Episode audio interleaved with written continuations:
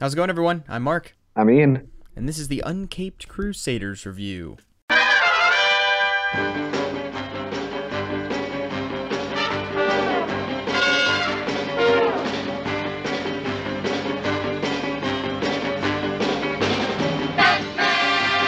All right, welcome back to another episode. We're actually, for the first time, redoing something. Our very first epi- episode of the podcast version of the show was talking about this movie, the original Batman movie, not counting the serials, which technically I guess were in theaters, so maybe that counts. But the first actual Batman movie was just called Batman. Came out in 1966, right after the first season of the TV show, and that is what we talked about in the very first episode. We're we're gonna do it again because, well, we just finished season one of the show, and so the logical thing to do is talk about the movie which came right after. Maybe a little uh, different perspective after seeing the entire season and kind of everything, uh, everything kind of leading up to this. Seeing all the portrayals and stuff like that. So um, that's what we're gonna talk about. Um, is is there any news to talk about first? Uh, oh, there was uh, one that came out today about um, officially Henry Cavill is either Yeah. they didn't say specifically if he's gonna continue. I mean, I don't know. It was it was kind of vague, but they said he would cameo at least as Superman in some upcoming project. Which I mean, people well, then that's kinda- Shazam, obviously, but oh, Shazam too, sure. yeah. But so, but that also kind of makes the question of, I guess apparently he's still, you know, their Superman for all intents and purposes. Sure, and um, which I mean, we both agree is definitely the right move as long as Zack Snyder's not doing it. Yeah, but unfortunately, that and then that kind of just plays into the whole as we've been kind of retweeting lately. People, the rumors about Ben Affleck returning and being Batman again are are swelling. Unfortunately, Um, I had never been more angry in in a long time. Probably Oh, other boy. than other than something Star Wars related, or maybe since Far From Home. Um,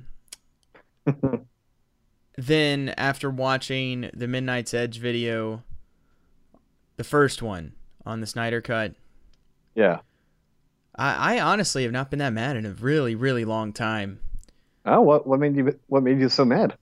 Ev- everything everything about the fact see and like there at this point it's so far since this stuff happened that so many people have forgotten how horrible everything was Oh, definitely.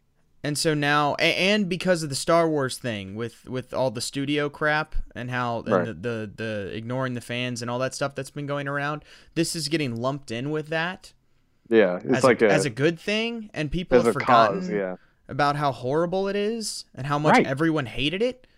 Yeah, And so there's almost no way to even argue against it now because now you're like the other side. And Y- yeah. it was just further proof of all that just watching the video and just everything explain, you know, just talking about how terrible Warner Brothers has been, which is true. But Oh, sure.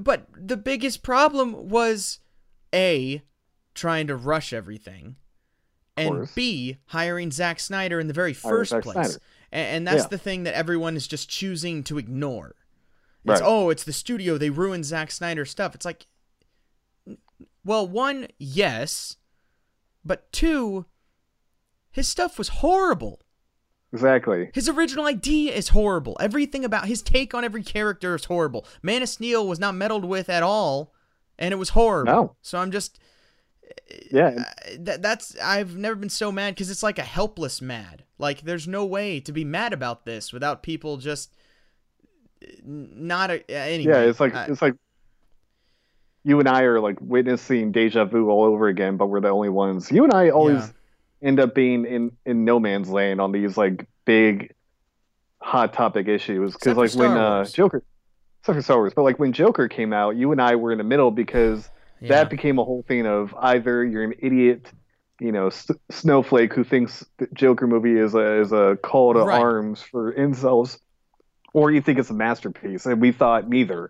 Yeah, You you either have you, you either have to be if it, you know, yeah, yeah, exactly, exactly. Like you have to like that movie, or you're supporting the wacko censorship, stupid studio crap, you know, or the Right. the, And that- the you know the the the access media, you Right. know, shill stuff. And now it's either you champion Zack Snyder and want him to fully show his vision and, and you know get back the job he lost, or you think Warner Brothers is was completely right. And it's like, no, no, no, no. We're we're in the middle. We Right. we think both parties were wrong. We can remember when the reviews came out for not only Man of Steel but BVS, and it was not all sunshine and, and dandelions. It was, No, it was, and I hate how we just have forgotten that, and we just act like they all were Snyder not could just show his financially successful. no, not until freaking Wonder Woman, and that was barely. But then Aquaman was really the first one to Yeah. break a billion. It was, but but everyone is just forgot everything and. Yeah, And I- like, it's, I- it's I- become a cause, and, and the problem Oh, is, yeah. I agree with the cause. I just disagree with In the theory. person. exactly. Who who it's about? The the idea of directors being able to actually make their movies is something everybody Yes. should be able to get yes, behind. of but course, and, and and and the the the more turn to directors getting their say with stuff, and not the studio meddling versions of films. We agree with also.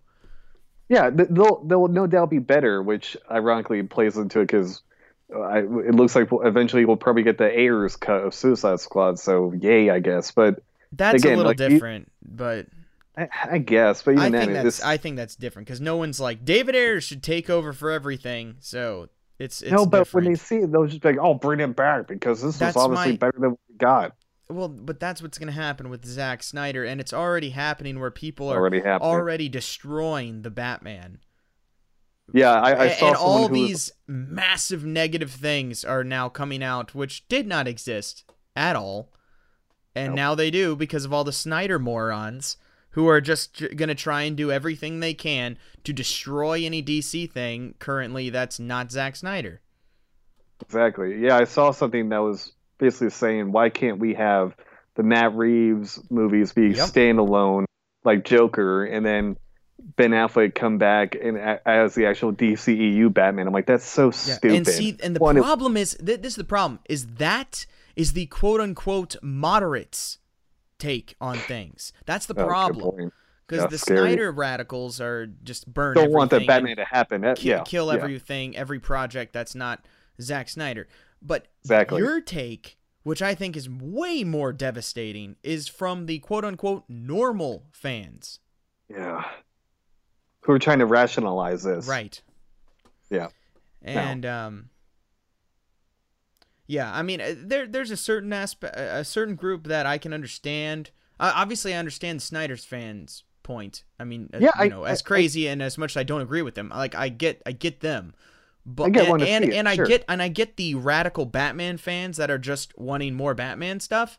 Sure. I, I get that too, but it's the other, it's the middle ground fans that are just fans of, of comic books and superheroes and stuff that are now all up in arms about this, and now it's starting to turn into nothing but negatives for the Batman already, yeah. and Uh, um, and it's just it's just further thing it's just further proof that this is just such a terrible idea. It, it the, the timing could not be any worse. Exactly, and that's Like probably by design too. From from AT and T trying to, I mean, Warner Brothers is now their competitor, so of course they're going to try and make them look bad. So But it's We get not that even their competitor. not really, but at the same, I'm sure they're going to They're unveil still some. subsidiaries of the same conglomerate. Oh yeah, but still, they're different departments, I guess. Yeah, but it uh Yeah, But it's, no, yeah, the timing uh, couldn't be. It, it I've never been more it, it it was a it was an anger brought on by obviously just not enjoying everything, but also a helplessness that I've not really felt before. Yeah. in, in fandom. For the most part, there's at least at least half of the fan base that that we can agree with on stuff. Sure. Oh, Usually, at, at least. yeah, Like yeah, with Star Wars, yeah, you have the crazy shills and, and the, the Last Jedi fans and stuff, but Sure. it's it's le- I mean, I think I think now it's way less than half, but Oh, even at yeah. its peak, it was no more than half. Right. So it's like and even with uh, I remember Amazing Spider-Man was rough when that first came out because a lot of people really up on that, and I, I don't think the first one is terrible, but comparatively it was awful. Now Right. comparatively it's good, um, because of how far we've fallen with that, and I fe- I felt that way a little bit with the with Homecoming too, and then Far From Home came out, and that pretty much swung at least the majority of people um, Yeah. away from the MCU Spider-Man. So there's been a few other split things, but I- I've never seen this this I've never seen this much of an irrational tip towards a terrible product that everyone agreed was terrible, and now all of a sudden it's the greatest thing ever. Yeah, and I just I just don't understand. No, it's it's a whole thing. But I mean, get, getting back to it, yeah. I mean, yeah, we're happy if Henry Cavill remains because Yes. he well, wasn't the I, problem. I'm He's- happy if, if they let him play Superman for the first time. Well, yeah, that's yeah, that's a given. I don't want I don't want him as If they Zack come Snyder back as the same again. character, I will not be No. happy about it. Well, if, and if then they that, if they bring him back, and to be honest, I'll be I am the the the biggest thing I'm interested in with this Snyder version is one, if Batman's any better, because it has to be because that oh, he he will Justice be. League I is the worst. Batman portrayal in the history of anything. Um, Yeah. And two, I want to see what this what Henry Cavill Superman is portrayed as because other than the being dead crap, which is just dumb in Yeah. the first place and was the, such a stupid idea. But anyway, other than Oh, that, terrible. That's one of the very very few bright spots of that Justice League movie is right at the you know for about 5 minutes in the last fight when Superman returns you get Henry Cavill playing a real Superman. Yeah, we're we're not getting that again. No, we're we're getting So, black suit, Well, see that yeah, see that's what I'm wondering. I'm wondering if there's any of that whatsoever. And if there's not, then I am much more concerned with Henry Cavill still being around. Um anyway, you know, Yeah. so we'll see. But but ultimately, yeah, I mean I want to see Henry Cavill play a real Superman cuz I think he's perfect. Yeah, I, I want to see a proper Man of Steel too, but with not freaking Zack Snyder attached to it, and then see how it see how it is because I bet it'd be great. Yeah, yeah. I mean, he is more than capable of being a perfect Superman. I mean, we've all said that since the casting. So Yeah, it's funny too. After watching like all the new stuff he's been in, like Mission Impossible and Witcher, Mhm. and everyone's like, "Wow, he's really fun and charismatic." It's like, yes, what's been the problem? It's like, oh, oh, gee, I don't he's know. Maybe he- fantastic in Man from Uncle. Also, Yeah, yeah, absolutely. But yeah, it's just uh, directors not knowing how to util- utilize him properly. yeah. So uh, Yeah. But good for him. yeah, no, definitely. If you know, if he ends up staying on for more, then that's definitely um, that's definitely good. Um, I don't think there's really anything else. No, I think that's pretty much it. Yeah, so not not a ton of news going on. All right, now to get to uh, Batman the movie from 1966, the first real theatrical version of the character, come coming right on the tail end of Yeah. season one of the show. Um, and interestingly enough, was originally pitched by um, William Dozier. The movie was originally pitched as being the first thing, and then the show coming off of it. You know, like a lot of pilots. That makes sense. You know, yeah, yeah, most of the time you have pilots that are you know an hour, hour and a half long, and that was Right. kind of the original idea. But Fox didn't want to do it because they would have had to fund the uh, the whole movie, and they Sure. only with a TV show they only had to fund I think like half or something like that, like because uh, Yeah. the network funds the other part of it. So um, that's why they didn't do it as a movie first. But then after the Hmm. success of the show, obviously, you know, a movie is a logical choice to to happen in between season one and uh, season two, just to keep the audiences going. And obviously, because it was just such a such a hit that it makes sense. You'd want to yeah, you had to capitalize. Yeah, yeah. Um. All right, Ian. So the, uh, no, go oh. ahead. was the movie a big hit? The movie was a decent hit. Um, I was I was reading up about it, and uh, I think, let's see, I was, I was going to talk about this later, but might as well go ahead and talk about it now. the um The budget for this movie was pretty decent for the time. Uh, a little under, like one, a little over one point three million dollars. Uh, budget, and I think it made around three point nine. I want to say. Um So, yeah, about right. something like that. So I think for it to break even, I was reading it needed to make like three, like a little over three million dollars, like three, ma- Yeah, close to definitely. three and a half, and it made it made over that. So it didn't Yeah, make a so ton of money. Something. It, yeah. it didn't make a bunch of money, but but it did make it did make some Yeah. at the at the time. So did Okay. pretty decent. Um but yeah, so Ian, um I don't remember. Had you seen this movie before the first time we watched it 2 years ago? Um, I want to say yes, but maybe not entirely. Okay. So Yeah. for all intents and purposes, that was the first time you really sat through and watched the whole movie. Um, yeah, I actually, sit down. Yeah. So I would assume because you're not nearly a good fan, this is this only the second time you've seen this movie. Uh, yeah. I mean, f- from beginning to end, sure. All right. So uh, has your thought on anything changed? Especially after watching the I mean, whole no. series so far. Oh well, that's I haven't thought about it in terms of that, but that's a good question. Um, no, because I, I think uh, the last time we talked about it in our first episode, I I talked about how much I, I liked it, and obviously that hasn't changed. I I haven't somehow soured on the movie. I don't know how you could. Um, I mean, I, I remembered and, and probably noticed a couple more things that uh, I didn't notice the first time that made me like it even more. But uh, Mhm. yeah, in terms of after watching the, well, I, I guess the thing that stands out to me is that it, what makes this movie even more special is obviously the huge uh, lineup of villains that we Yeah. get in this movie all together. And then that just kind of becomes more special when you realize that we don't see Frank Gorshin for um, Like over a God, year how until season three. over a year. Um, we don't see uh, what's her name uh, as Catwoman. Well, like maybe one more time, I think. Lee Meriwether, no, she doesn't come back as Catwoman. She does make a guest appearance in the show as another character at one point, but no, this is the only time she plays Catwoman. Is in the movie. Yeah. So so think about stuff like that. It, it kind of makes this a little bit more bittersweet, but but also it just allows you to enjoy all of them together uh, even more so. So that I don't know. Maybe that's what kind of stood out to me. What about you? Um, I mean, uh, th- there, there's nothing that could change for me, and I, I've already seen Yeah, the whole show, and I, I, I well, okay, now I.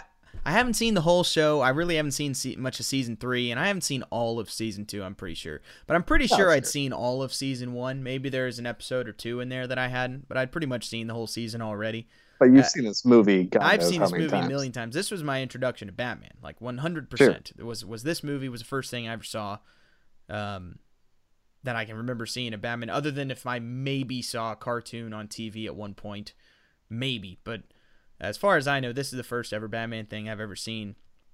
And I grew up with this. Obviously, my dad and his brother were huge fans of the show. Um, I, I was gonna try and have my uncle on again. I was gonna try and talk with him yesterday about the movie. We've had him on a couple of times talking about the show, Yeah, but yeah. it wasn't able to work out, unfortunately. Um, Ah. but uh, but yeah. So I mean, I grew up with bo- both of them. I mean, they grew up watching reruns of the show, you know, in the '70s, and um, and so of course. I grew up watching the show. Uh, the movie first, but I, I would see the show. We would go over to my grandma's house, who had cable, like a few miles up the road, and we would go over there and watch uh, watch episodes of the show on TV Land with my dad and my uncle. Growing up, and then obviously I just saw the movie a bunch of times. I mean, we had it on video, and then we had it on on DVD. Nice. And uh, I, I remember one thing that always stood out to me, and uh, this going all over the place, but one thing that always stood out to me in the movie as a kid, I, I don't know why, but obviously I was the biggest Robin fan in the world because I was Hmm. like five years old, and, and Sure, Robin yeah. is who a kid aspires to be. And um, I don't know what it was, but I was obsessed with the fact that both Batman and Robin were like in the water at the end in their costumes.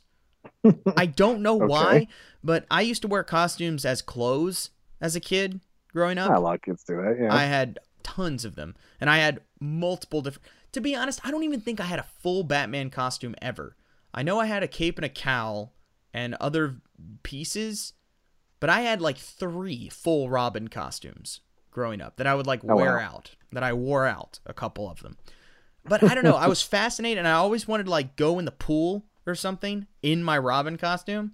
I, I don't know why. so but weird. something about them was like they're in the water, like in their costumes. Wh- Why that? And I don't know. That was just fascinating as like five year old kid. Doesn't mean anything. But just it's something I always Really remember when I watch the movie. I mean, Uh, maybe Freud would say there there's some meaning there, but I don't know. not that we way can past delve me. into. I don't know. It's just yeah, I just thought it was interesting. But uh anyway, that doesn't have anything to do. So my my opinion this movie doesn't change at all. Uh, I, I'd imagine. watching it at this point. It's just I don't know. Every time, every time I watch it, it especially the first half of the movie, just Yeah. you can't. There, there's almost too many jokes. Like you end up laughing like a hundred times, like the first half of the movie. Because they just one after another after another, just perfect deadpan pun, you know, these ridiculous jokes. To be honest, I think this might this movie might be the single best achievement in script writing for like a camp script. This has to Oh. be like the best one ever. Hmm. Like as far as like Yeah. the the amount of silliness that is in this movie has to rival almost any movie ever made. Yeah, I mean, The I, movie starts I- with Batman fighting a shark. I mean, yeah, it starts off with a with a I mean, it starts off mean- with a bang, literally. yeah, yeah, literally. But I A mean, disappearing have- yacht, Batman fighting a of- shark, Robin bringing down shark repellent bat spray, hanging down like a trapeze artist, which in canon makes sense. And sure. eh, but but when he hangs down in the wide shot, he's like three or four rungs from Batman, and then when we cut to the soundstage shot, he's like right next to him. Always Oh, makes me laugh every time. Whatever.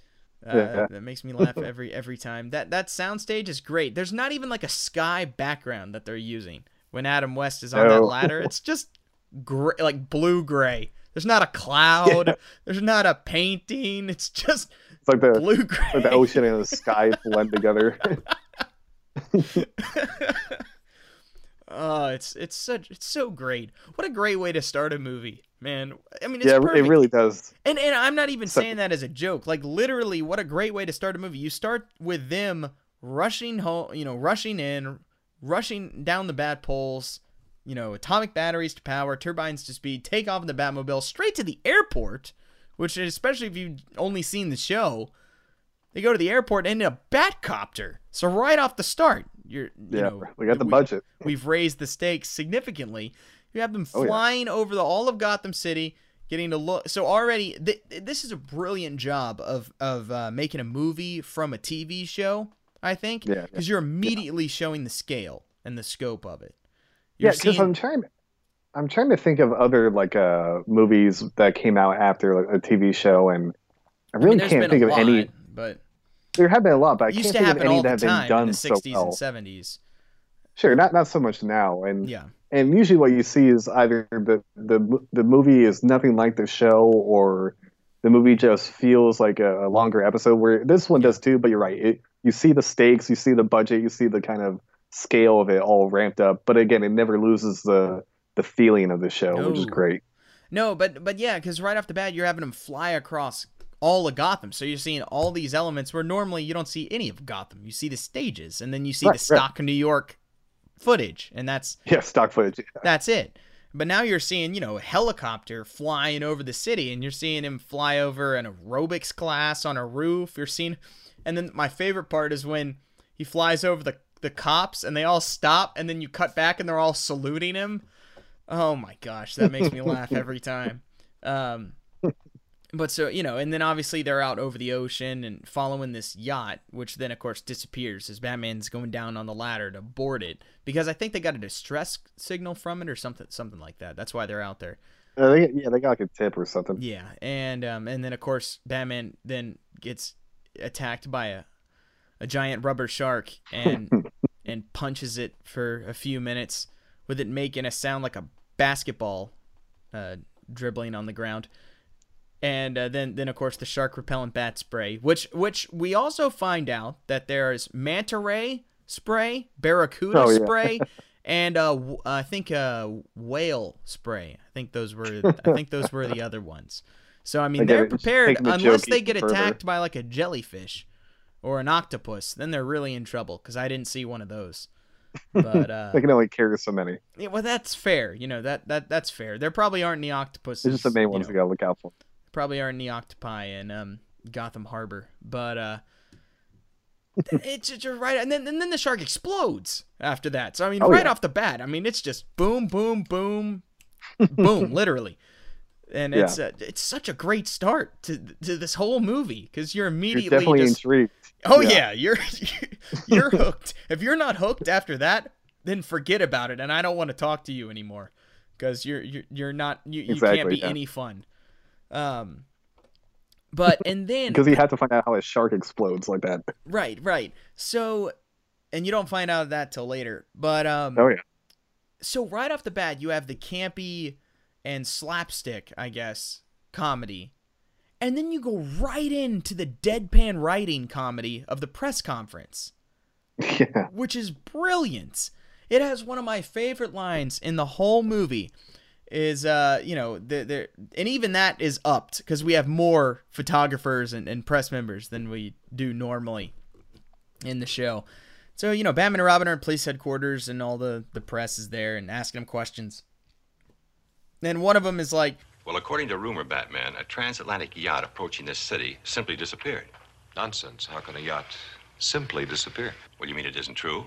I stand on my answer, Mr. Merrick.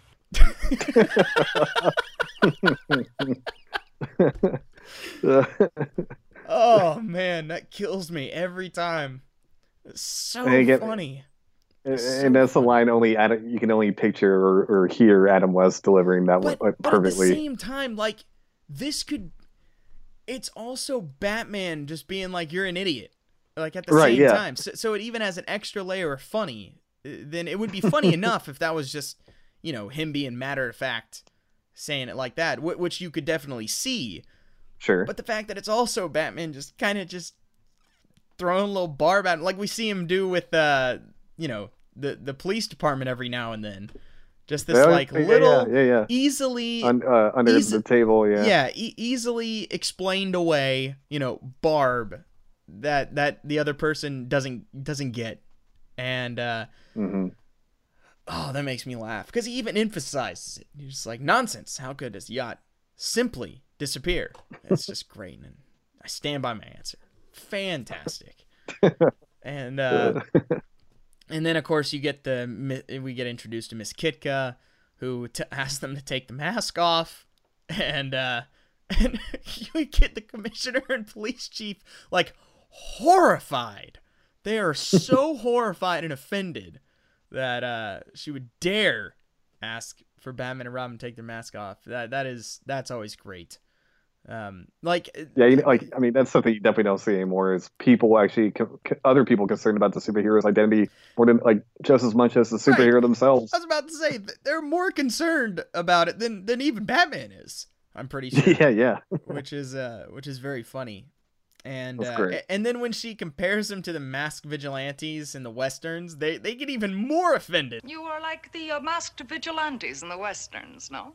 Certainly not. Batman and Robin are fully deputized agents of the law. Support your police. That's our message. Well said, Robin.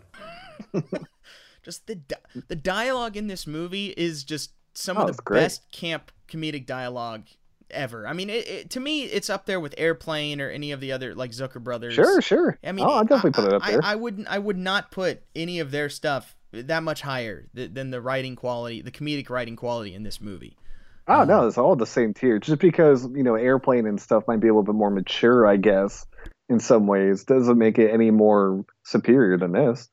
Yeah, I feel like this movie doesn't get enough credit for how clever writing it actually is. No, not at all, because people just write it off as, oh, it's that campy Ad- Adam West Batman show. So how clever could it be? It's- Yeah, and even no, the people, very clever. and even the people that enjoy the movie, I, I think don't even Yeah, give yeah, it yeah. proper credit for uh, Totally. how how good how good of the writing actually has. Um, but uh, that that's just that's just fantastic. So I mean, right off the bat, you just get some of the best everything, and um, so I guess okay. So we've seen all these villains before. We we've seen the four villains. We've seen Penguin, Joker, Riddler. We've seen Catwoman. Not not not this Catwoman, obviously, but we've seen all the villains. What is your uh, take on the villains in this movie compared to maybe how they've been in the TV show? Uh, I mean, other than Catwoman, obviously, I think all of them are relatively the same in terms Yeah. of what we've seen. At least you know the characters themselves. I mean, not their scheme or plot, or whatever, but but the way they act. I mean, that's another again credit to this movie is that it, it feels like nothing was lost from the TV show into the movie, whereas that happens so many times. Right. I, I would go as far as say that all that at least the three from the show, Right. massively step step it up in this movie. Oh, sure. I I, yeah, think they're can make that bringing. I mean, they they've always been you know fantastic, and they've always been bringing a ton to to the roles. But I think their their commitment level is even up a few notches.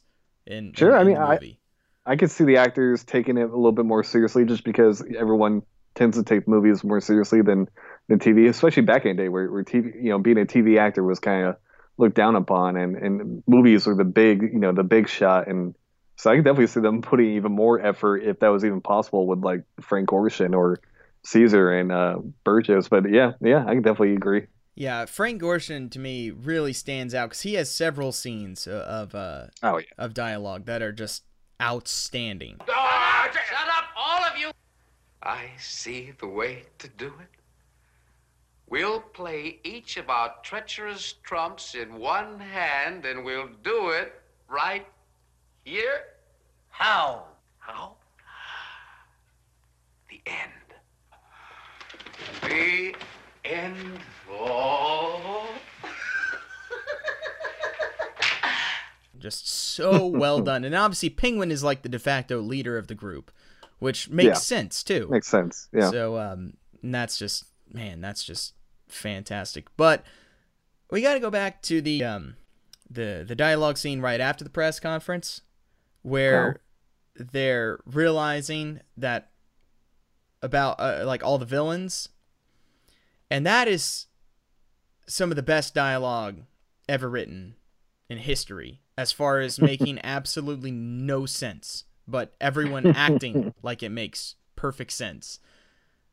That is, it's just fantastic because they're just talking about, oh, who are the vil, you know, what what villains, you know, what villains could it be? Because they look at, uh, they they end up looking up to see what super criminals are still, you know, still out and about.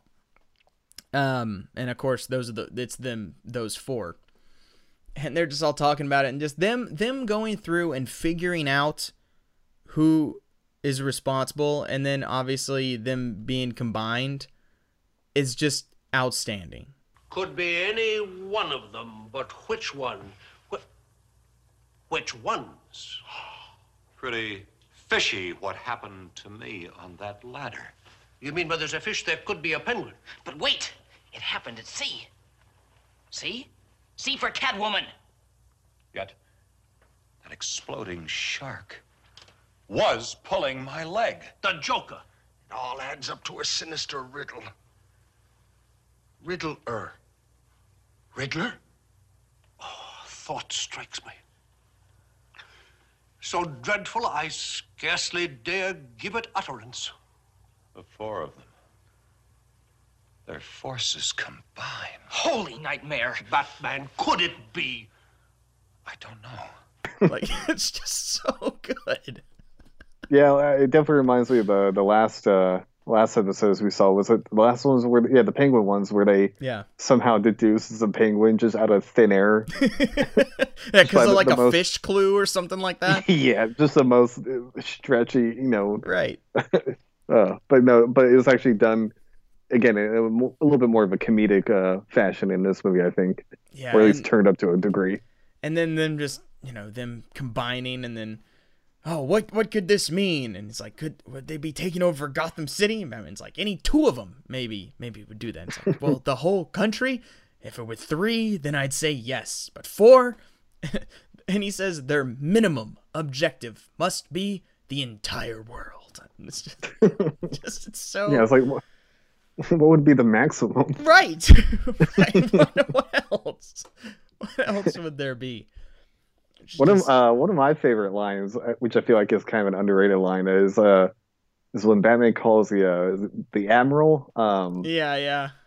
and he, he's asking like if he had if he's sold any uh, surplus uh, was it surplus warfare submarines or yeah, something? Yeah, not not it non atomic, pre atomic. Not a, yeah, was- yeah, I have to specify. And Yeah. uh, I love how he asks that, and then he just immediately goes, "And if so, to whom?" it just does it so matter of fact. Like I don't expect any blowback of, about me asking you this question. You must answer me. well, and of course he will because he's just gonna sell them to anyone. Apparently, Hello, Admiral. A routine question. Have you recently sold any war surplus submarines, and if so, to whom? Answer affirmative, Batman. We disposed of a war surplus submarine last Friday. A pre atomic model. To some chap named uh, P.N. Guin. P.N. Guin. The penguin. Did this P.N. Guin leave an address? No. Just a post office box number. Would you like it? No, thank you, Admiral. You've been very helpful. Avast belay, Batman. Your tone sounds rather grim. We haven't done anything foolish, have we? Disposing of pre-atomic submarines to persons who don't even leave their full addresses. Good day, Admiral. Gosh.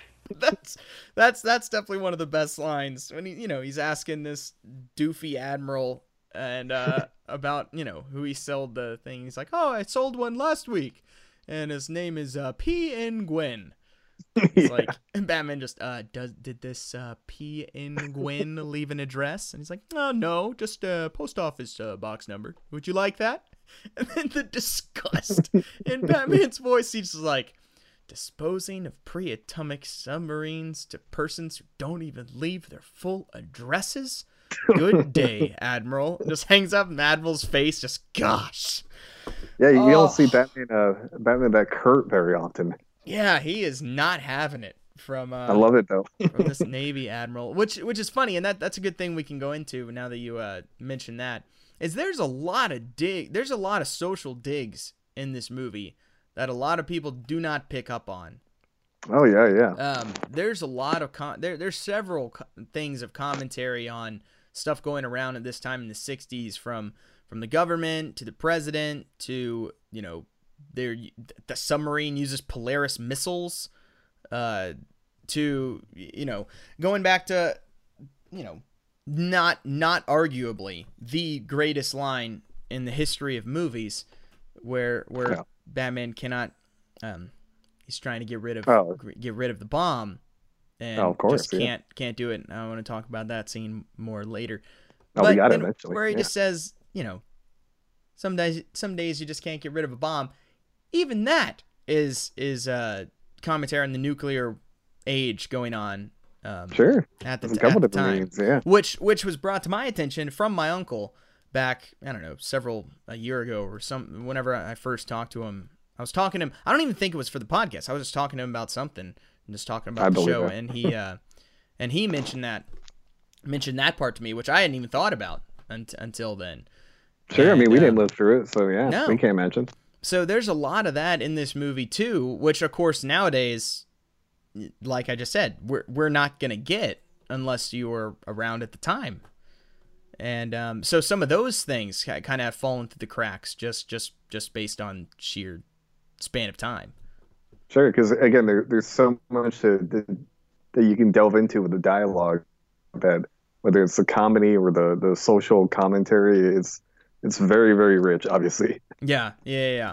But yeah, just the just the little digs there on uh on the the military and with with the admiral being just a complete moron. And then even a later at the end where we have President, you know, Lyndon Johnson uh oh yeah, you know, just kind of acting like a goofball as well. And and this is one thing I didn't know till today. The voice, Oh. I, I'm not sure if the bot, because you never see the president, you know, how they do. Right. If, if they're portraying a quote unquote real president, you know, you never actually see them. Um, and uh, unless it's Richard Nixon, I guess. Yeah, yeah, because Kind of the only one.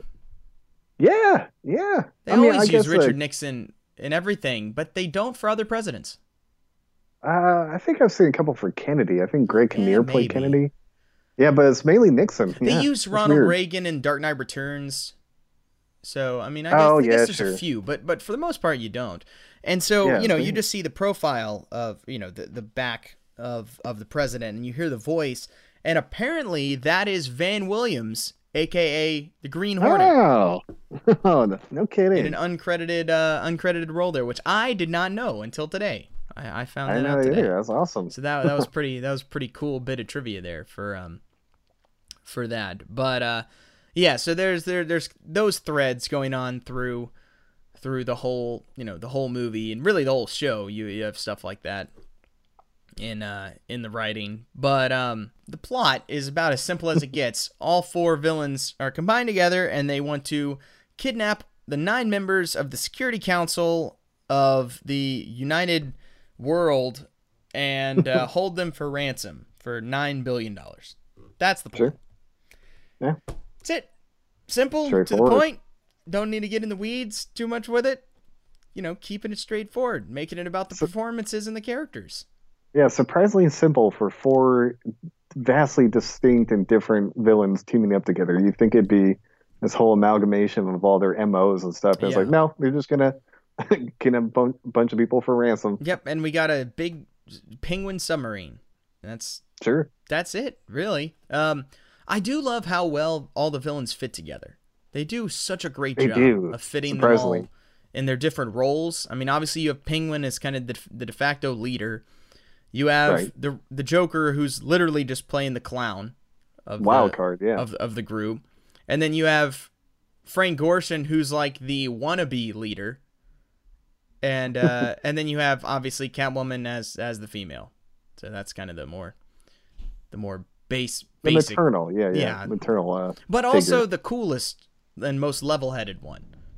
sure, sure, sure. Um, and uh, and it just it just they blend so well together, and you almost wouldn't think that. Like I feel like after seeing the show, you wouldn't necessarily expect them to blend this well together once they're put in the same space, just because of how big each one of these characters is, and how Yeah, that- big that- the actors are that are portraying them. That's definitely something. Um, in retrospect, having watched the show and now rewatching movies, that you could definitely expect. You know, each of these characters have been, uh, or each of these villains have been in their own episode. You know, had their own storylines evolve around them. So you could totally expect when they came together like this, for each one of them trying to be like one up in the other and, and steal the spotlight and be like, no, I have to, I have to really show why the, the Riddler is Batman's, you know, Mm-hmm. top villain, or or and, and any of them could use that excuse to try and uh, steal the spotlight, but none of them do, and it's incredible. No, they they all play to their characters and to the whole story, uh, you know, Yeah. as it's playing out, which is very impressive. Oh and, my and God, It, yeah. it shows tremendous restraint from from these actors while being completely unrestrained in in, perfor- in yeah, that's performance. that's the true genius. Yeah, yeah. And um, so talking talking more about the portrayals, we got to obviously talk about the one different one, which is Lee Meriwether taking over for Julie Newmar. Now, um, the story behind that is now there's different things about what exactly, how exactly um, it happened, but. I've heard some stuff that say. Julie Newmar didn't know that the movie was happening, so she Hmm. signed on to uh, to do a different movie, and then once the movie came, you know, then once it was announced that the movie was going to happen, she was not going to be, she wasn't able to get out of uh, get out of the previous, you know, her her previous commitment, Commitment. Yeah. which is uh, it, it's a little, it's a little weird. It's a little weird, especially with the scale of what this show was, and the uh, and the movie was at the time. And apparently, the movie that she signed on for like fell through and didn't even get Oh, made. yeah. Oh, that That's- sucks. That's yeah. what I saw. That's what I saw also, which is like, man, that's like worst case scenario That's really out, bad. out of everything. and she would return to the show as uh, as Catwoman in season two. yeah, but, I think. Uh, but is uh but eh, man that's just such that's so disappointing it's like one of those little kind of blips where you know the, the movie lasted longer than the show did because the show was unreleased until what five years ago and was not on video or dvd or anything because of the weird rights issue with warner brothers and, and fox uh, yeah. but the movie was because the movie was all Fox, and so the movie's been out, you know, always it's been released. So for the longest time, you really couldn't see Julie Newmar at all, and it was just the Lee Oh, Meriwether Catwoman. Sure. Um, however, I do I, I think she does a good job though. Oh, for sure. I mean, again, it's it's hard to follow up um, Julie, but somehow Lee Meriwether does a great job, and we, we you know you can't give her too much uh too much flack for No. having that big of a shoes to fill. No, no, no, no, definitely not. I think she does a good job. Um, Oh yeah, and I, to be honest, I don't really think there's two. There's not really that big of a difference in the portrayals. I don't feel like of uh of the Catwoman. I feel like she's. It might just be due to the ensemble cast of it, but I do feel like she's missing a certain level of authority that Julie Hmm. Newmar had as the character. But again, that might just be because there's so many villains involved. yeah. I wonder about that too. Yeah, she doesn't have you know the henchmen that just bid on her every doing. Yeah, so I mean, Julie Newmar so is that make, like you know, that could make sense why. like she's literally playing like a goddess character. Oh, yeah. Who, you Yeah, know, very commanding. And, and and she's the smartest person, including Batman. Yeah. Of everyone. So, um, you know, I, I feel like there's a little bit of that aura or aura that's not quite captured with uh with Lee Meriwether's, but um. She definitely. I, I think but- she also plays a little bit of more grounded Catwoman too. Yeah, yeah. I She's could, by far could, the most serious character in this entire movie. Sure. Again, you have to look at who she's surrounded by, but no, I, I I'd agree. I, she's probably a little bit more uh, grounded than maybe uh, Julie was. Like, because I'm thinking about uh, her in the episodes, and yeah, I mean, yeah, I, I might agree there, but Also- still, still works. Also, she gets to play a other character the whole movie too, That's true. Yeah, have to think about that. which is the first time I believe we've seen a villain play another character, uh, other than like you know Frank Gorshin doing Charlie Chaplin or something like that. Yeah, that's as, what I was gonna say. Yeah, maybe. Yeah. as far as like really being like an alter, you know, uh, a Alter secret ego, yeah. identity type character.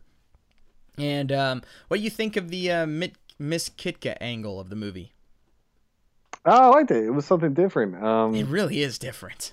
again, like you know, they, they have a little bit of a longer runtime because it's a movie instead of you know a two part episode. So I feel like they were able to expand the story a little bit. And like I said, you know, or like we said, the the the plot is very straightforward. So I feel like you kind of had to add something in there to to you know keep the keep the pacing going. And I, I think the Kitka character actually worked pretty well toward that end. Yeah, uh, for those of you that don't know, the whole point of the character is she's to lure Bruce Wayne into being kidnapped, and then they're gonna hold Bruce Wayne for ransom to try and trap Batman. So that that's the whole point of the character. And of course, Batman's immediately in love with her when from the press Sure. conference, and then of course Bruce Wayne is immediately in uh, love with her. And and apparently that was one of the uh, things Adam West was vying for in in this Ah. movie. I, I have seen things that where he you know he only agreed to do the movie. One of the big things was he wanted to play more uh more of Bruce Wayne, and um, Okay. and kind of that that whole love angle really tied into to a lot of what Adam West wanted more of because obviously it's about Batman, but when you're an actor, you know you want to you want to play somewhat of a normal character at some point. That's why in every superhero movie ever, their mask either gets taken off or ripped off or Yep. blown off or whatever. Damaged. Yep. You know, for for more of the face time. So I mean that that makes sense, and I think it works. I I, I like I love Adam West as Bruce Wayne, and we Oh, don't yeah. we don't get enough of it in the show. Yeah, it's definitely not ego motivated like some actors where you know they'll insist, "Oh no, I have to show my face." You, you know that's not the case with Adam West. Well, maybe, but Nah, nah. I think West is too wholesome. no, I, I agree. But uh, apparently that was one of his his kind of things that he was looking for with the movie was more more Bruce Wayne time, which ties in perfectly with the whole whole Kitka angle. Um, Sure. We get to see Bruce Wayne, of course, kidnapped by the villains, and that's awesome because they're all annoyed that Batman hasn't come to rescue him.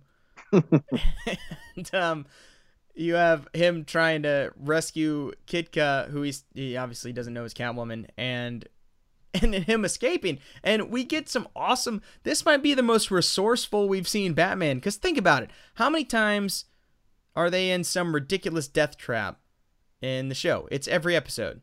every episode. Yeah, and you know, there's usually some sort of an ingenious thing for, for Batman, or sometimes just random luck. It, it's kind of a 50-50 split with that. But Sure. even the uh, even the well, quote unquote genius escape things are usually pretty ridiculous. uh, sure. This isn't. Um, no, it's like his escape in this is about as straightforward as you can get, and just a really clever way of him willing himself out of the situation. yeah, it's like when uh, him and Robin, him and him and Robin did the whole uh, shimmy up the smokestack or whatever when Yeah. they, you know, back to back. But yeah, this is even more uh more believable in some sense. Yeah, he gets him to untie him because he he knows they're listening in on his conversation, and he says he has a radio transmitter up on his uh strapped on his elbow, and so of course then they overhear that and mean like, oh, we're gonna take this, and they untie him, and as soon as he's free, boom, just beats the crap out of all of them, and uh, Pretty brilliant. and uh, makes makes his escape. Uh, the poor goons really get it handed to them, and the one guy gets blown up on, by that exploding octopus. Uh, after he So there are gets- octopus, you know. That's a great point. You're right. Yeah. There There is because the penguin has an exploding octopus, just like the exploding shark.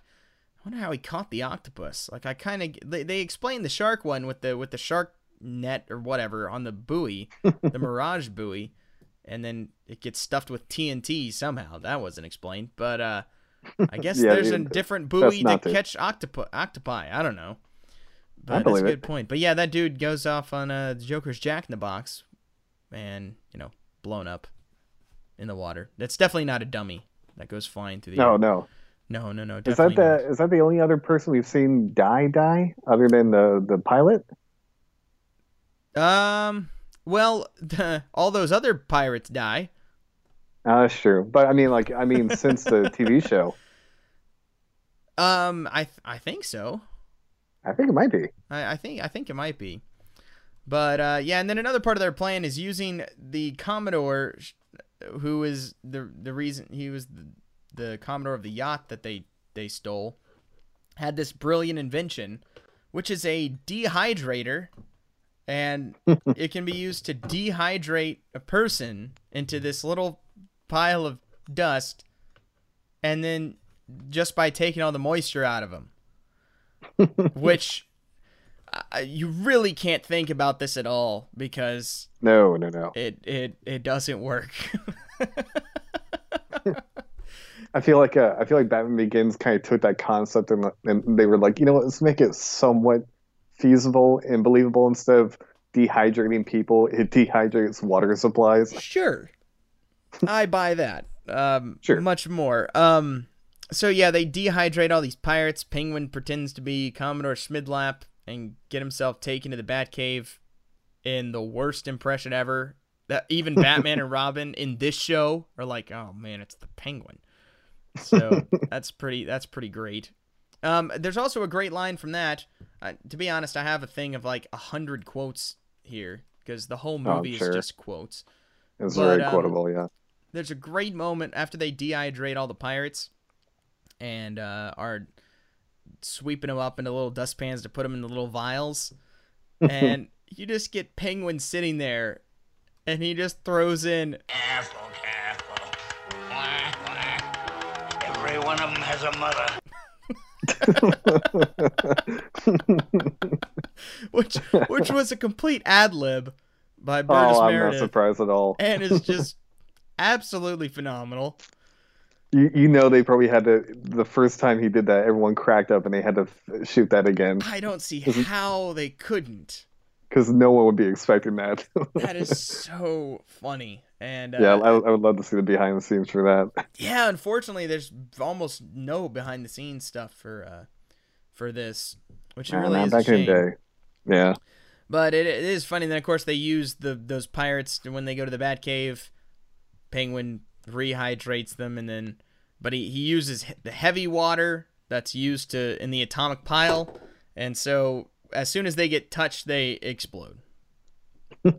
of course. Yep. So that's you know That's how that works. that's a shame. Poor poor poor pirates there. Um, yeah, they were bad guys.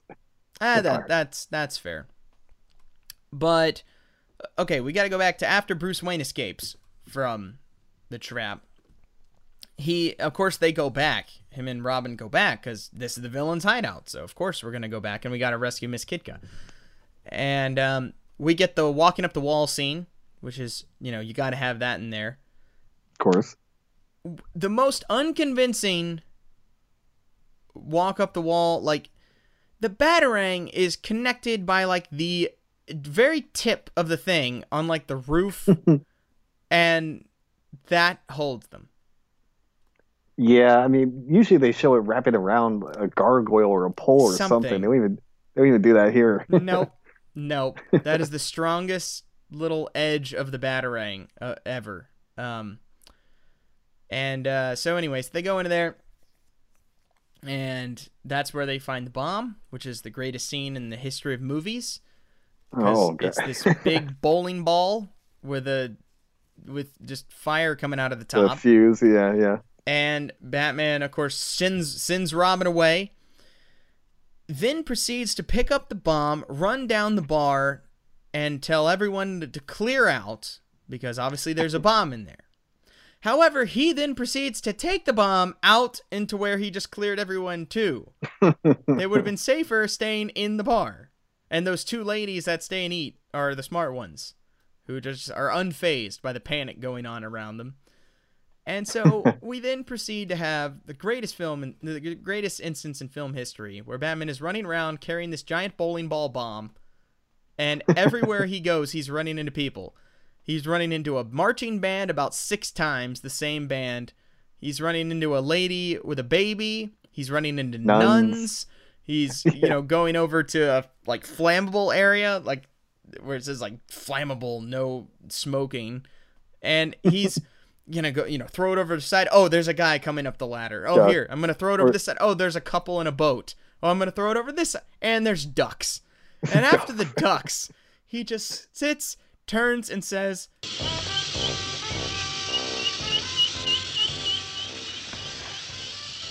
Some days you just can't get rid of a bomb. in the most serious way you can possibly deliver it. And It it is really the is. greatest line in the history of movies. And I will challenge anyone to show me a better one.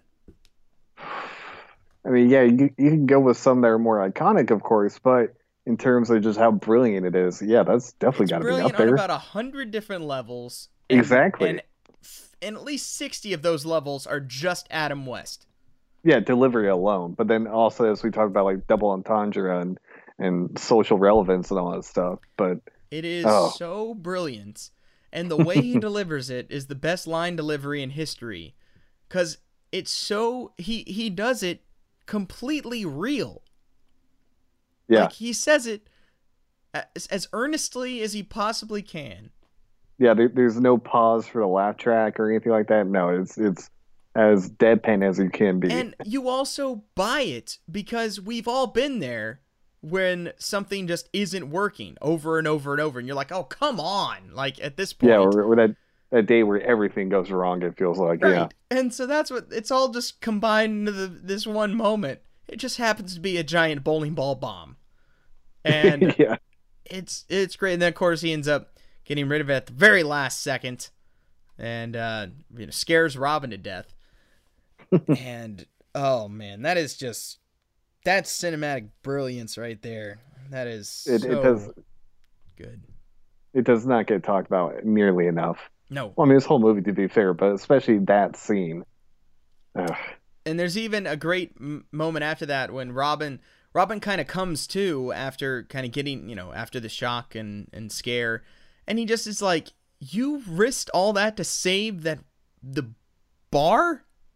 Because because earlier we established how terrible drinkers are.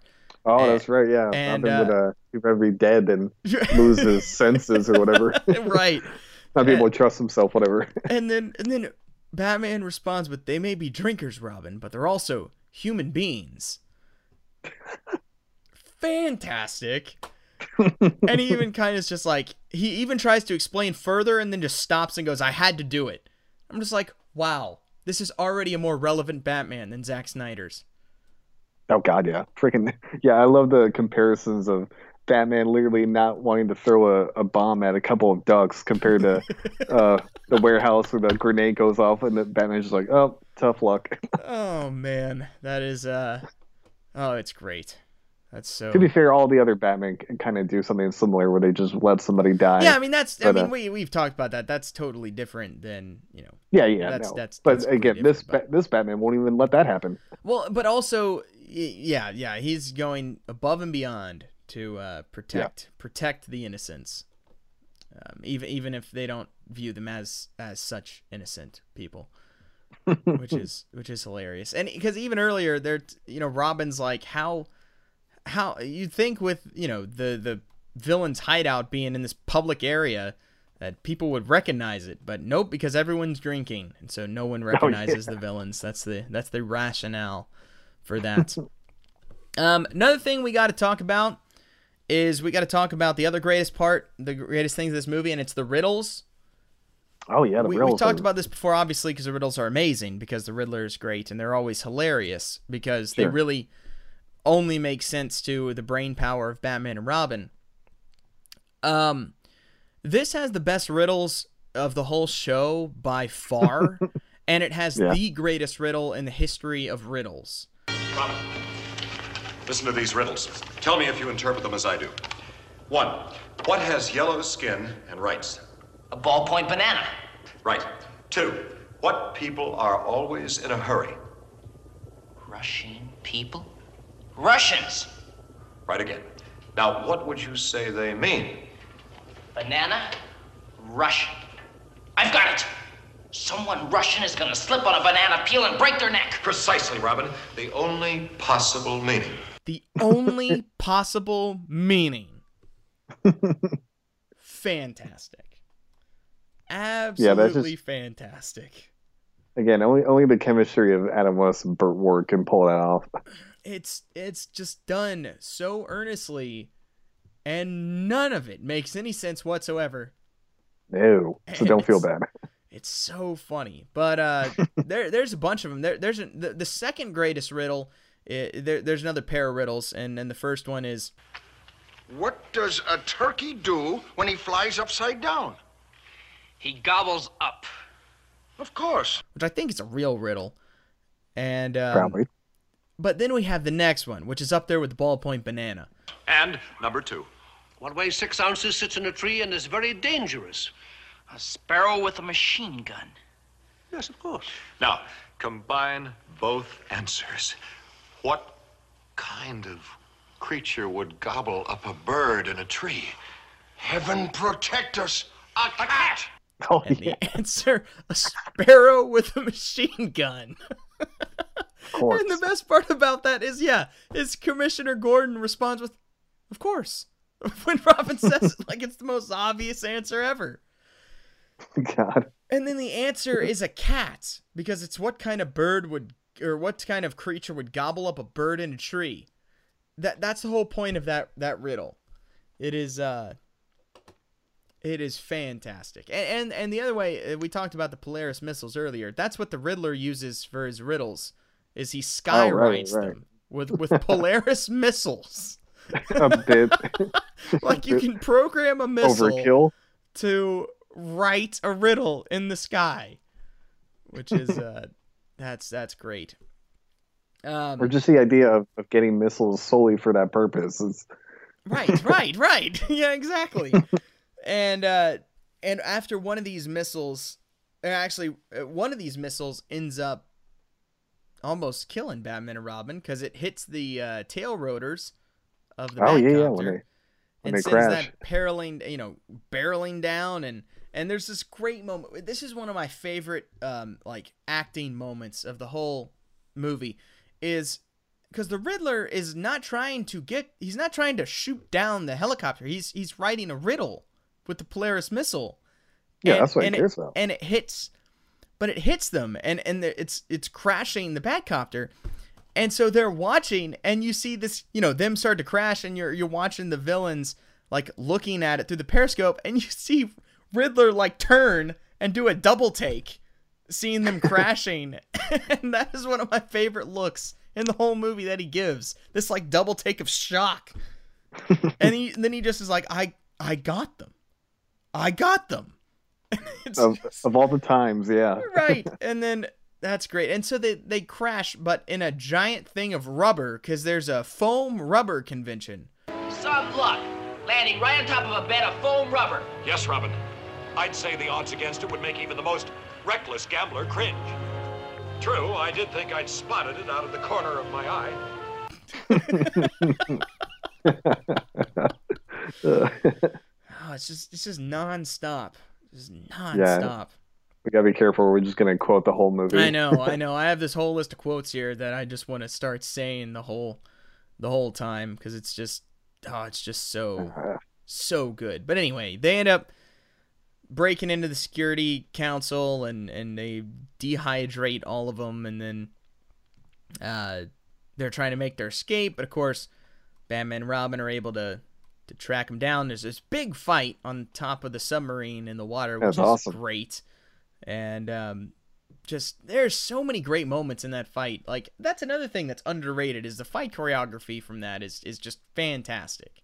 Again, yeah, they, they go above and beyond with this movie, and it definitely shows in the fight scene because the fight scene looks great. Obviously, it's not just your typical set, but Yeah. I mean, it's they they, they go all at it. Yeah, I mean Batman and Penguin are sword fighting on the the deck and then Riddler Doesn't Batman comes have like a giant wrench that he was like just wailing on guys with? Yeah, at one point he's got something like that, or I think Yeah. one of the others has. I don't remember. There, there's a bunch of stuff flying around, and we get a great Sure. moment where Riddler goes to punch him. Batman ducks. Riddler just punches the metal wall, and then Batman just puts him into this like spinning hook and just spins him around, and then just Riddler just walks right off the edge of the edge of the submarine, which is fantastic. Um, there's a couple moments where thugs are just flipping into the water for no reason. Not really. yeah, sure. that's a little weird. Not really sure why they're doing that. And then, of course, you get the big reveal. Batman and Robin, they end up tying up all the crooks in the water and then uh, chase Catwoman down. Because, you know, you can't, you can never have Catwoman in the fight because you can't hit a woman. No, Because this is still the 60s. You you can objectify them and insult Oh, them, yeah. but, but you can't you can't hit them. So I guess I guess it evens out. I don't know. Uh, yeah, we can't. that logic. uh, so they chase her into the submarine. She falls. Mask comes off, and then we get the big reveal of oh, that was Miss Kitka, and, and Batman is very, very hurt oh my god. with uh with that, and then then but he blows it off like it's nothing immediately. He gives him you know about ten seconds of you know disappointment, and then right back Right. to being the uh, the crime fighter we we know and love. It's quite the rebound. It really is, man. I mean, even Robin wasn't really ready for it, and uh, but you know, Batman's able to take it in stride, That's true. as as only as only he can do. And then, of course, Commodore Schmidlapp comes over and breaks the vials that Oh, are yeah. holding the Security Council. So then they have to somehow pick up all these pieces of sand Oh my god. and then re you know they use this i don't remember what it was called some reorganizer machine to put the sand in the right vials and and then uh, then they have to try and rehydrate everyone and for some reason they decide to rehydrate them in the same room in all the chairs Hmm. that just didn't seem necessary couldn't they just do it in the batcave or something You would you would think, yeah. Yeah, but uh, but okay. And you know the whole world watching and the president watching and all that stuff, and it works, but it doesn't work because when they all come back, they are all speaking different languages than they originally were, which is another commentary, another social commentary. on- Oh, yeah, I guess so, going yeah. on. Because even earlier, Robin is like, with the way the world is, can't we like shuffle things to help people, or whatever? And Batman's like, nope, can't meddle with stuff like that. And you're like, of course not. But uh, Okay, but, yeah, but it does we'll happen unintentionally. So that's Ah, yeah, look at that. interesting. Um, so that's pretty much movie. Then they go out of the they go out of the window of this giant skyscraper, the United Nations building, and uh, that's that's pretty pretty solid ending to the movie there with the Oh, credits, the living end. And uh, speaking of credits, I meant to talk about the opening credits because the opening credits are phenomenal. You talk about setting Oh, the yeah. stage for this movie. They're done in this again, just like the movie, in this deadpan way where it's like this film noir intro. You know, showing these crazy spotlights and one random crook in a trench coat running around and and you see the different color spotlights with each character, you know, Batman, Robin, and then all the villains. You even have like a, uh giant like disclaimer by the pr- Oh yeah, at yeah. the front that the producers it's like by the producers and it's this big disclaimer written I forgot I forgot what it says but um I mean right off Yeah, the bat weird. and and it seems like a great way to make a fairly inexpensive but effective opening title sequence Sure, I, I'd agree to that. But yeah, I mean, I wouldn't call this movie inexpensive just by the look of it. But Sure, sure. yeah, they definitely set the set the bar that that way in the beginning. Um, then another th- another couple things I want to mention before we're done with it. Um, again out of order, but we got to talk about the porpoise that sacrifices its life. Oh God. for, for Batman and Robin when they're trapped by on the magnetic buoy, and peng- and the penguin is shooting torpedoes at them, and Batman's using his bat radio to reverse the polarity to explode them early. And again, in this movie, Penguin's a genius because he always knows exactly what Batman is using he does. without even seeing it. Like these these these are blowing up early, and he's like, he must be using a reverse bat polarizer, and it's uh that's fantastic. Yeah, and then a the talent. porpoise porpoise sacrifices his life because of course the uh, porpoise. The uh, bat the bat radio runs out of batteries. That's another great line delivery by Adam West. The Oh, yeah, yeah, for sure. the batteries are dead. Fantastic. but yeah, I don't know what this porpoise. I mean, they even try and say the almost human porpoise. I've never heard of an almost human porpoise before. No, that's not usually how they're described. I didn't think so either, but I guess this one was. So that's even more of a shame. Again, they had to make it more sad, yeah, and it, by any means, they tried. Um, almost human. Almost human. Oh, we don't care. Um, and uh, oh shoot, yeah, and then then we have the uh the bat the bat bazooka the bat bazooka, which they call it bat chargers or something like that, and he with Robin just shooting the submarine, and they're just that that's how they bring it to the surface to fight them later, and that's great. You get to see the villains just wailing over this uh the submarine starting to sink, so that's pretty that's pretty great. Oh yeah. Um, another quote I got to mention, which I wish I had mentioned it earlier, but is one of the greatest quotes in the whole movie too, uh, with all 900 other of them. Right. Yeah. How do you? But it's right when they get on the submarine for the first time, and uh, Penguin is well, he's being a little bossy. Mr. Joker, you're leading on the current control. Don't sound so bossy, if you please. My dear sir, as the poet says, on land you may command, at sea it is me. Fantastic line, fantastic, and that's my uncle's favorite line of all time. And, Oh, wow. uh, so I'd be remiss without without without bringing that one up because it is a it is an absolute classic. But um, Yeah, not one here quoted, if ever. yeah, not really, but it is pretty great. And um, yes, that's that's pretty much the movie. Again, we talked about kind of some of the results. It you know was about 1.3 million dollar budget, something a little over that, and then made um a little over. It made over three and a half million dollars. So uh, But it was definitely successful, uh, like pop culture wise, for sure. Oh yeah, yeah, yeah. Just like the show was, definitely, definitely successful for that. It, it was first shown on TV, I believe, in '71. I want to say Okay. uh, on on ABC, and then it would be fairly, fairly common, like ABC Saturday Movie, um, usually at least a couple of times a year for a while, and obviously the show became a regular on syndicated TV in uh, in reruns, even after it it stopped stopped being made. So Mean, the show lives on even till now, and we're gonna keep we're gonna get into season two coming up in a couple of weeks. We'll talk talk season two of the show, so that'll be that'll be fun to get back into. But a nice little little sidebar from the show with the uh, with the the feature film here. Yeah, the, the perfect retrospect before going to season two. Yeah, exactly. Kind of a palate cleanser in a way. Um, And it works out chronologically, too. right, right. Yeah, that that's why. That's the reason to do it for sure. That's Uh, excuse. so this movie, yeah, it is.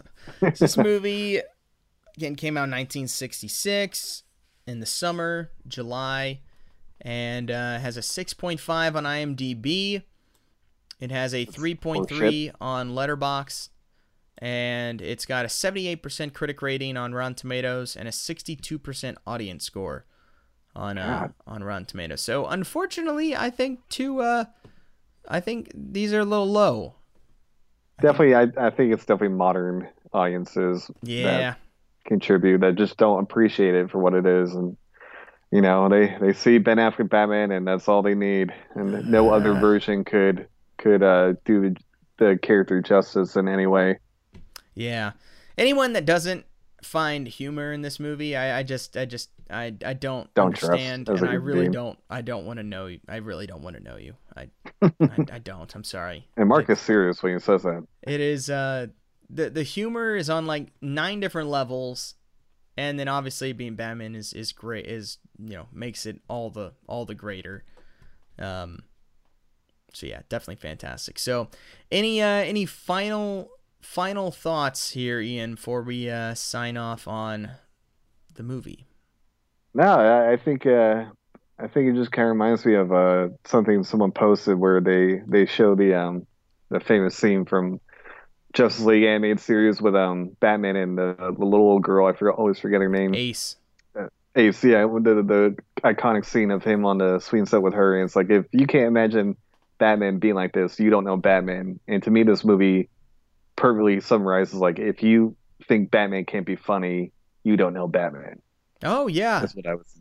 Yeah, Uh, and I think I think that's one of my most annoying misconceptions with uh with the Batman character, especially in terrible Justice League, is Yeah, Batman briefly, can yeah. be really funny, but Yeah. he can't be the one being funny. If that Yeah, makes you sense. can't betray his character to make him funny. Even in Yeah. this comedy goofball show, Batman is always serious. Yep. Now, he's being serious about absurd things, and that's In where the humor comes in. Right. But yeah. he is being 100% serious at all times. yeah, he, he's with saying same with the Justice League animated show where Batman was used as with for humor a bunch of times. Yeah, but it's always it's always at the expense of him being so serious. Like that's where the humor comes from from other characters, either other characters playing off his seriousness or from Right. something like this show or like the Lego Batman movie where he's being super serious about stuff that's just completely ridiculous. right. Yeah, Just no, saying. totally. So anyone that says Batman can't be humorous, no, that's wrong. But Batman can't be sitting there cracking jokes. That's the difference. Exactly. It's initiating the jokes. Yeah. Yep, that's the difference. Yep. All Perfect. right, but yeah, another uh, another solid movie. Always enjoy always enjoy rewatching this um, several times a year, and I'm looking forward to getting. How can you not? Oh yeah, and then uh, looking to get back into um, Batman animated series. Next week, we're still in the second volume of uh second volume of Batman the animated series because that's where that's how we're doing because it's just easier to separate them by the the uh, home release volumes than it is the air date because the air dates are absolutely insane Yeah, Um, they're such a mess. Yeah. for this show. So next week we got three more episodes, and um, we got some good ones. We got a great, Oh, we got an all-time great one, a really good one, and, and one that's fine. So so we get a nice mix of both. We got Day of the Samurai, the follow-up to Night of the Ninja, which is a really strong episode. I think an under an, an, an ugh, I can't talk. An underrated episode of the show. I'd Uh, agree. Yep. And uh, then we have Terror in the Sky, which is another Man-Bat episode, which is, eh, it's fine. Fine. And Yeah. then we have an all time great one with Almost Got Him, which is absolutely Classic. fantastic. And um, Top tier. yeah, definitely one of the all time greatest episodes. And that's going to be. That's to be a be lot cool. of fun. So that's coming up next week on the show. So make sure you stay tuned for that. All right. Well, Ian, if you don't have anything else, then uh, we can sign off for the week. I don't. No, just uh, yeah, keep loving Batman and uh, yes, keep embracing other uh, renditions of Batman. I'll leave it at that. Well, I guess you could direct that at us then with Zack Snyder.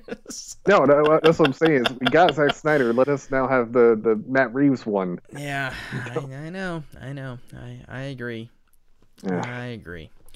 Anyway, guys, thanks so much for listening, and we will talk to you guys next week.